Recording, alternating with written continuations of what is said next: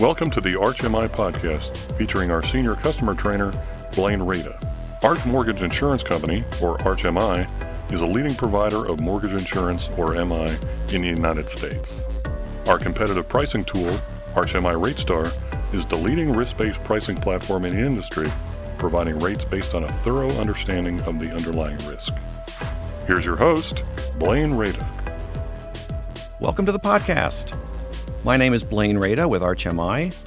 If you have not listened to the first episode of this season, which is season four, I do encourage you to do that before continuing with this one. In that episode, I kind of set the context and provide some background information that I'm not going to be sharing in any of the other episodes. And of course, you know, you can certainly decide to ignore that suggestion and just continue on. But the theme this uh, season is really about reviving realtor relationships. And I'm using some survey data from a report that is done annually by the National Association of Realtors called Profile of Home Buyers and Sellers. I'm using that as the basis for a lot of what I'm sharing this season, as well as my own experiences in the wacky world of buying and selling and moving, which I've done a lot of over the last few years, and also becoming a uh, licensed real estate broker over the last year or so. Um, not because I want to actually do that, at least at this point in my career, but because I really wanted to learn what that world was all about. And I think the more we know about our customers, right, the more we know about the people we're trying to serve, the better we can figure out how to bring value to that relationship. So today, what I'd like to focus on from that survey is today's home buyers. That's what that's what how they're kind of designated in the in the report. Today's home buyers. Um, I'll start with some demographic information. I've shared some demographic information in a previous episode, but this will be different. And again, don't get hung up on the percentages and do they add up to 100%. Um, some people choose not to fill out every question on a survey. Some people choose the choice that says, I'd prefer not to say that or answer that question. Um, I will do my best, knowing that you're multitasking while you're listening to these, to not bombard you with a lot of numbers um, and to kind of round things and and just really talk more about perspective and and what do these numbers mean. But if we look at something like uh, race, for instance, uh, 82% of the people that buy homes today uh, indicate that they're white. So let's just say roughly 80%. And then the other 20% is pretty evenly distributed between Hispanic, Asian, and Black buyers. So 20% of home buyers are white, and then the other 20 or excuse me 80% of home buyers are white and the other 20% are pretty evenly split between hispanic asian and black buyers. Now again in your market that could be very different. So one of the things you may want to do is is figure out what are those demographics in your area. But i think it's good to know what the the racial and ethnic mix is uh, because there's probably opportunities right? There's probably opportunities to reach out to communities that perhaps you know you have not had any outreach with before. Um, a couple of other statistics that might be noteworthy. Uh, roughly 90% of home buyers uh, indicate that they're heterosexual. Uh, about 5% will indicate that they're gay or lesbian, and a couple of percent would be bisexual. Now, I'm not mentioning this for any reason other than to say same sex couples are a demographic that kind of like single females, who I talked a lot about in the last episode. Um, same sex couples, while they're not a huge percentage of the business that is available out there for realtors or lenders, they're a group that's probably not getting much attention. In other words, I don't see a lot of lenders or realtors who are specifically reaching out to that demographic who are trying to, you know, identify what some of their unique needs or wants or values might be and position themselves as someone who can help them. And just like a, a minority group, and I really hate to use that word minority, but I just use it because it's such common language that we can all relate to. When people hear minority, they just, they kind of know what that means. Even though in some places, the people who we would call minorities are actually not the minority population. Um, but for instance, you know, Hispanics, um, Asian, Black people, eh, in many areas, they're underserved, right? They're not even though they represent a particular portion of the population, they may not have that same representation when it comes to homeownership. And so, same thing with sexual orientation or uh, the the family composition, right? How a family is is put together. I, I think there are opportunities there to connect with a group of folks that are typically, you know, not paid much attention to. But demographics aside, and you always hear a lot about demographics in our business, I want you to become familiar with another word, which I call psychographic. And that's not something I made up, but you may, you may not have heard of that before. So let me highlight the difference between a demographic and a psychographic. A demographic would be how the world sees you. So it's kind of easily identifiable, right? Something like gender or race or age. And I'm not saying you can always exactly pinpoint, you know, what those things are in a person, but they're they're apparent from the outside, right? They're they're kind of an easy way to put someone into a bucket. That would be a demographic, how how you're kind of looked at from the outside. A psychographic is not how the world sees you, it's how you see the world. It's how you relate with and work with the world, right? So it's more of a it's more of a feeling, it's more of a value, it's more of a, a bias. So I'll give you an example. When when home buyers are asked, what's the most difficult thing about buying a home? And I don't know in this survey if they're given lots of choices or if they just have to free form, you know, come up with what is the most difficult thing about buying a home. But what people have said is the most difficult thing about buying a home right now is finding the right home. Now, finding the right home has everything to do with a person's psychographic. In other words, what is it that's important to that person? Is it about, you know, the most important thing is the school district that their children will be placed in? Is the most important thing that they want to be closer to aging relatives? Is the most important thing that they need to be by transportation, like public transportation that gets them to work if they still, you know, don't work from home? Uh, what I'm suggesting is that we need to find this out. In other words, the psychographic of a person is far more important and useful information than their demographic. The demographics are useful in just knowing if your market is representative of, of kind of the average. And if there are areas for opportunities you know groups that are that are not being served so to speak. But psychographics is where you can really figure out what's important to someone and then position yourself as someone that can fulfill that need or someone that can solve that problem. I mean i would certainly ask this of any realtor. In other words we just answered the question what do buyers find is the most difficult thing about buying a home and they said it was finding the right home. Well, why don't we just ask every realtor who we're trying to build a relationship with, what's the most important thing you look for in a mortgage lender? Or what's the most challenging thing that you that you feel um, you know prevents you from wanting to work with a mortgage lender? In other words, what are the what are the things that you find the most difficult about working with a loan officer? Or what are the key things that you look for in a loan officer? In other words, shouldn't we be finding out what's most important to them because that's going to be very personal. And if we don't actually find ways to get that information, there's no way that you can position yourself as someone who can solve their problems and bring value to them if you don't even really know what's most important. I'll share with you from my own perspective, having gone through multiple real estate transactions over the last couple of years. When we bought a second home, which was in a completely different part of the country than we lived in, we did our own homework to figure out kind of exactly the community and the area that we wanted this second home to be in. And then I went about trying to find out, since I didn't live there and didn't know anybody there, who specializes in that area. And I had to rely on what I found online, which is another reason why, love it or hate it, we need to have an online presence, right? We need to have information that people can readily find online that speaks to those things that might be important to them. So I did my research online and identified somebody that at least was positioning themselves. Again, I didn't know them, but at least they were positioning themselves as being the expert in literally this particular community, which is where we wanted to buy our second home. And so that's who we worked with. When I sold, when we sold the home that we had been in for 25 years and um, you know, I didn't, I mean, I lived in the same home for 25 years. Right? I haven't been talking to realtors for, for a long time. I wanted the realtor who was the most successful in our marketplace, the realtor that did the most business in our marketplace, because I, I wanted to work with who was on top. Now, that may not be another home seller's preference, but do you see how if you don't find this out, right? You can't position yourself as someone as being like the best resource for someone if you don't know what's most important. Um, when when we uh, sold another property, so I, so we you know as I said in the previous episode, we've moved around a lot in the last couple of years. So when we sold the home that we'd been in for 25 years, I wanted the person who was the the top realtor in the area to list our home.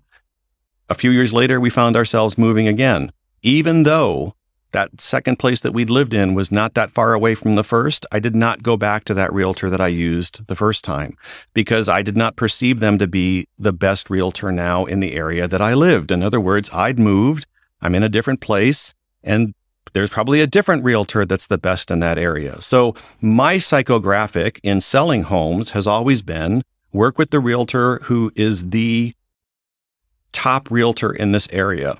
Now, there could be some downsides to that, like they're super, super busy, or they only work in certain price ranges predominantly, and you're not really in that price range, right? Just because they're the number one realtor doesn't mean that they're a perfect fit. But at least for me, in my own experience, that kind of search has, has proven to be pretty good. It seems to have worked out for me. Okay, what's another kind of thing that's going on with buyers these days? According to the to the survey data, 29%, so let's just say 30% of the people buying homes today um, have paid more than the asking price. Now, that was certainly the case when my wife and I bought our last home, which was uh, in the spring of 2021. Probably the peak month of 2021 in terms of the real estate market and where we are located. Of course, we didn't know it was the peak at the time. You never do, right? When you're when you're in something that's hot, whether it be a stock market or a real estate market, and you decide to go in and buy, you never know whether you're buying at the peak or not. But we probably bought at the absolute peak, at least of our neighborhood, um, which is, you know, that's okay. It's a choice that we made. Probably more, more than even that 30% are paying more than the asking price today. But um, this survey data is from July of 2020 through June of 2021. So it doesn't really cover, you know, a, a calendar year. It covers more of a fiscal year. Um, but what are the implications of people paying more than the asking price? Well, what about appraisals? I mean, what about properties appraising out? This is probably a challenge that you're intimately familiar with.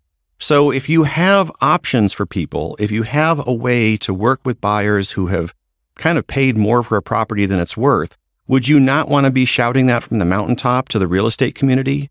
because realtors are going to perceive that if people are paying too much for properties, that they're not going to be able to get the mortgage, that the deals are ultimately not going to close. But if you have found ways to navigate that successfully and you have found ways to keep loans together, even though people have paid more for homes than they might actually be appraised for, you're going to want to make sure realtors know that you've got those options, that you can kind of keep those transactions alive, so to speak.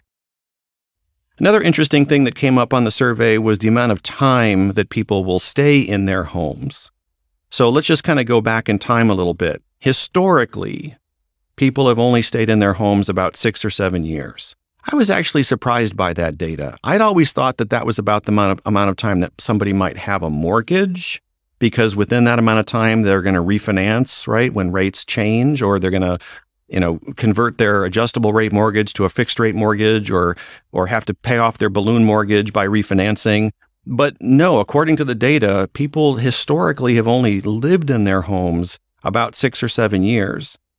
Now, then the Great Recession came about. And if you're not exactly clear on when was the Great Recession, um, according to the internet, where all things are true, it was December of 07 to June of 09.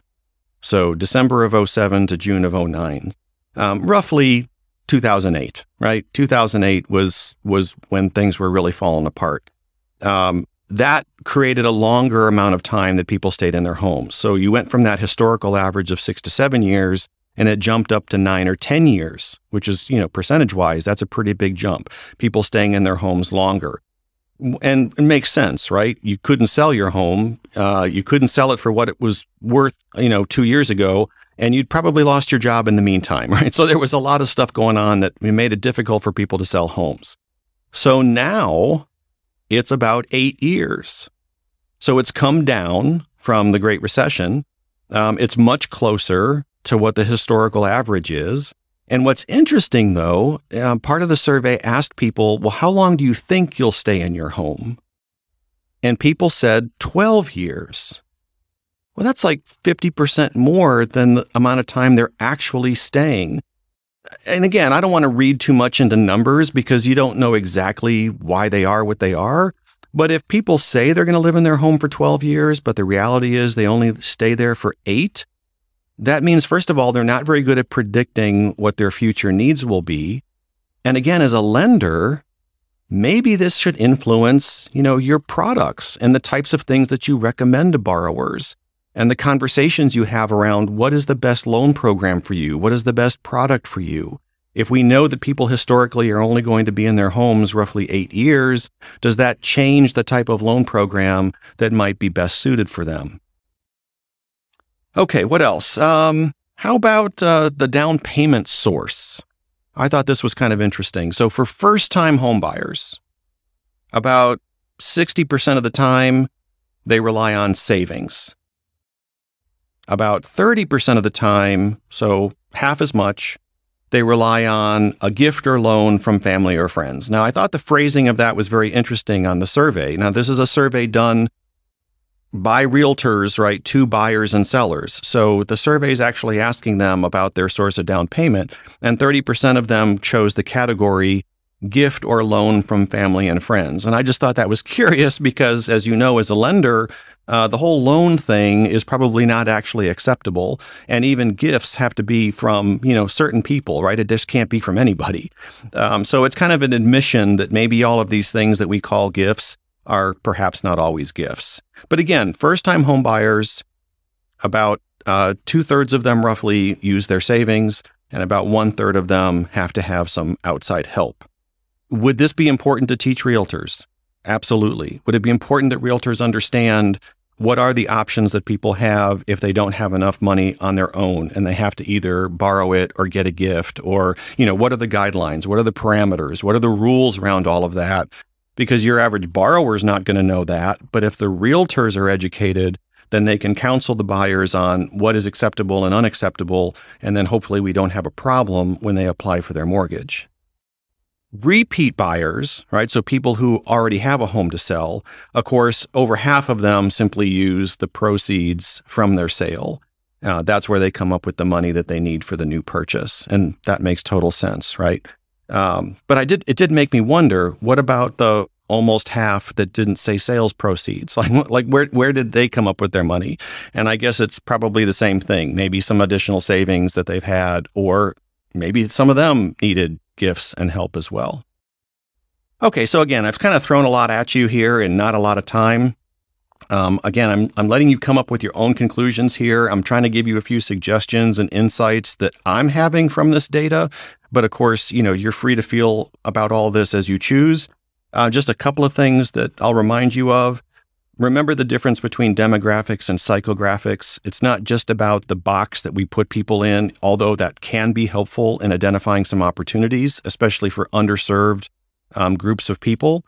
Um, but psychographics is is what's important to them. It's how they see the world. It's answering the questions like, you know, what does a realtor think is the most important thing in having a, a lender relationship or a relationship with a loan officer? You know, what, what is the most important thing that they're looking for as opposed to I'm just a lender and a loan officer like dozens of others.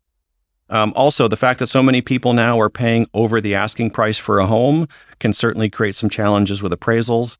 I know that's nothing new. I'm sure you're intimately familiar with that. But if you've got ways to work with people when that happens, where you can keep loans together that otherwise would fall apart, you definitely want to make sure that realtors in your area know what your solutions are and how you can keep those transactions from happening. Because the one thing I'm now hearing from my fellow realtors kind of sounds strange to say that, being a very, very, very part time realtor. Um, the one thing that I'm hearing them say is that they've never seen so many transactions fall apart. In other words, it's really, really busy and, and, and active out there, and there's lots of home buying and selling taking place. But there's, and it's not just because of the loan, it's also because of things like inspections and people getting cold feet, and there's lots of reasons, right? But they've never seen so many transactions that, you know, they, they start and people sign all the paperwork and they move forward. but they don't end up actually closing. And so they're looking for solutions. They're looking for ways that they can keep transactions together. So if you have those solutions, if you have the ability to help people through some of these challenges that we have in this kind of interesting market that we're in, you want to make sure realtors know what those are. And then the whole idea of tenure and how long people are going to stay in their home. If it's really not as long as we think, or it's really not even as long as they think, maybe that changes the product conversation. Maybe that changes what kind of products would really be best suited for them if we know that they're, if they're average, they're only going to be in the home for eight years. Okay, so that is it for this episode. And as always, I know you've got a lot of ways and a lot of choices that you can spend your time and I truly appreciate that you've spent some of it with me. This is Blaine Rada with ArchMI. Until next time, let's revive some realtor relationships. Arch Capital Group Limited's U.S. mortgage insurance operation, ArchMI, is a leading provider of private insurance covering mortgage credit risk. Headquartered in Greensboro, North Carolina, ArchMI's mission is to protect lenders against credit risk while extending the possibility of responsible homeownership to qualified borrowers. ArchMI's flagship mortgage insurer, Arch Mortgage Insurance Company, is licensed to write mortgage insurance in all 50 states, the District of Columbia, and Puerto Rico. For more information, please visit archmi.com. ArchMI is a marketing term for Arch Mortgage Insurance Company and United Guarantee Residential Insurance Company. All rights reserved.